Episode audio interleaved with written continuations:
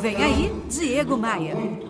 Por melhorias, levanta várias bandeiras, mas esquece que a mudança que ele tanto busca na empresa que ele trabalha precisa acontecer primeiro ó, de dentro para fora. Não é de fora para dentro, não é dos outros para mim. A mudança que você precisa que aconteça na sua vida, no seu trabalho, nas suas vendas, na sua loja, no seu ambiente de trabalho, as mudanças que você busca estão aí, dentro de você. E precisam explodir igual pipoca, sabe? De dentro para fora.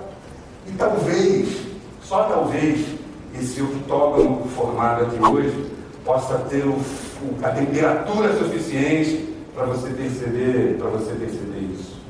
Porque tem gente que se descobre ou reclamam depois de ouvir umas histórias dessas.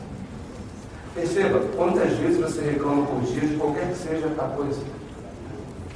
Quantas vezes? O que fazer quando você justificar que você reclama mais do que faz? Alguém tem alguma pista? Quando a pessoa olhar no espelho e pensar, será que a falta desse resultado tem alguma influência de minha pessoa, de meu personagem? O primeiro a fazer é isso, é, é se autoavaliar, olhar no espelho.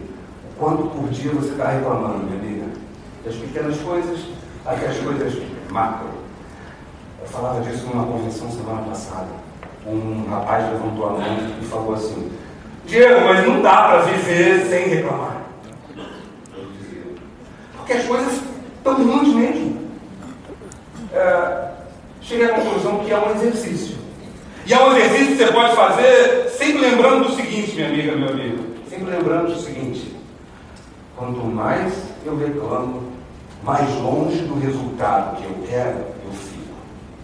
A reclamação do café amargo, do café frio, a reclamação do falta de incentivo, comissão baixa, aquelas reclamações todas que existem e vão continuar existindo, elas se afastam do teu resultado, do resultado que você busca.